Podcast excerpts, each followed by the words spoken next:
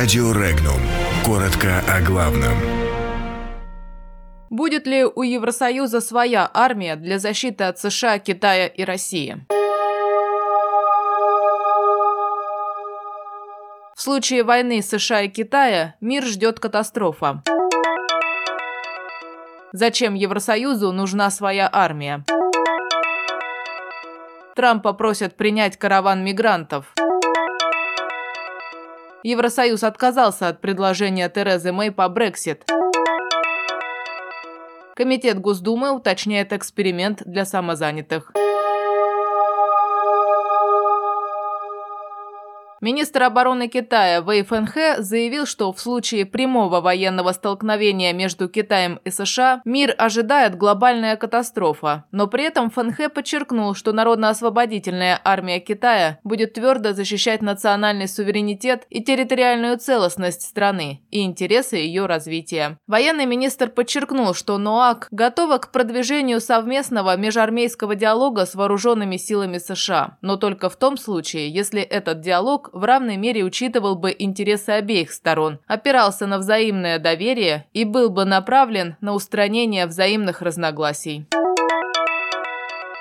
Президент Франции Эммануэль Макрон в ходе переговоров с президентом США Дональдом Трампом заявил о необходимости укрепления безопасности в Европе. Макрон подчеркнул, что крайне нечестно, когда безопасность Евросоюза обеспечивается одними только Соединенными Штатами Америки. Он считает, что Евросоюзу нужно существенно увеличить свою долю расходов на оборону в рамках военного блока НАТО. Президент США, комментируя идею французского лидера на своей странице в Твиттере, написал, что предложение создать свою армию, чтобы защититься от США, Китая и России, очень оскорбительно, и отметил, что, может, Европе стоит сначала заплатить свои взносы в НАТО, на которые США тратит огромные деньги.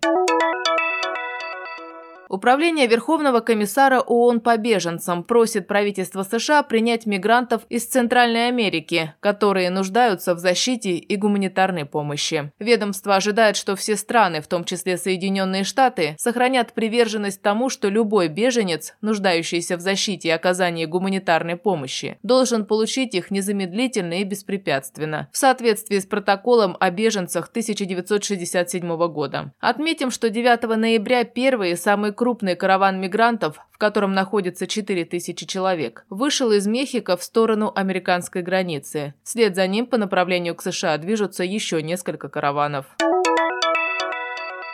Ключевое предложение премьер-министра Великобритании Терезы Мэй по Брексит отвергнуто Евросоюзом. Мэй рассчитывала объединить правительство и преодолеть финальный барьер в переговорах с Брюсселем. Для этого она предложила независимый механизм, который позволит решить таможенную головоломку. В Евросоюзе заявили, что контролировать соблюдение решений можно только в рамках Европейского суда. Сообщается также, что четыре министра противника Брексит готовы уйти из правительства Мэй.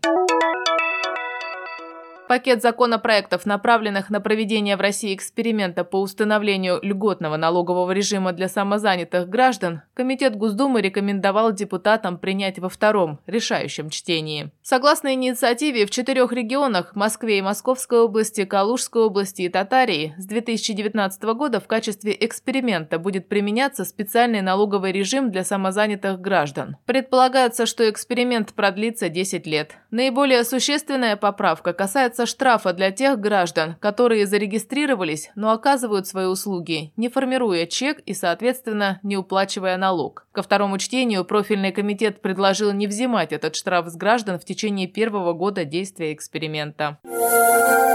Подробности читайте на сайте Regnum.ru.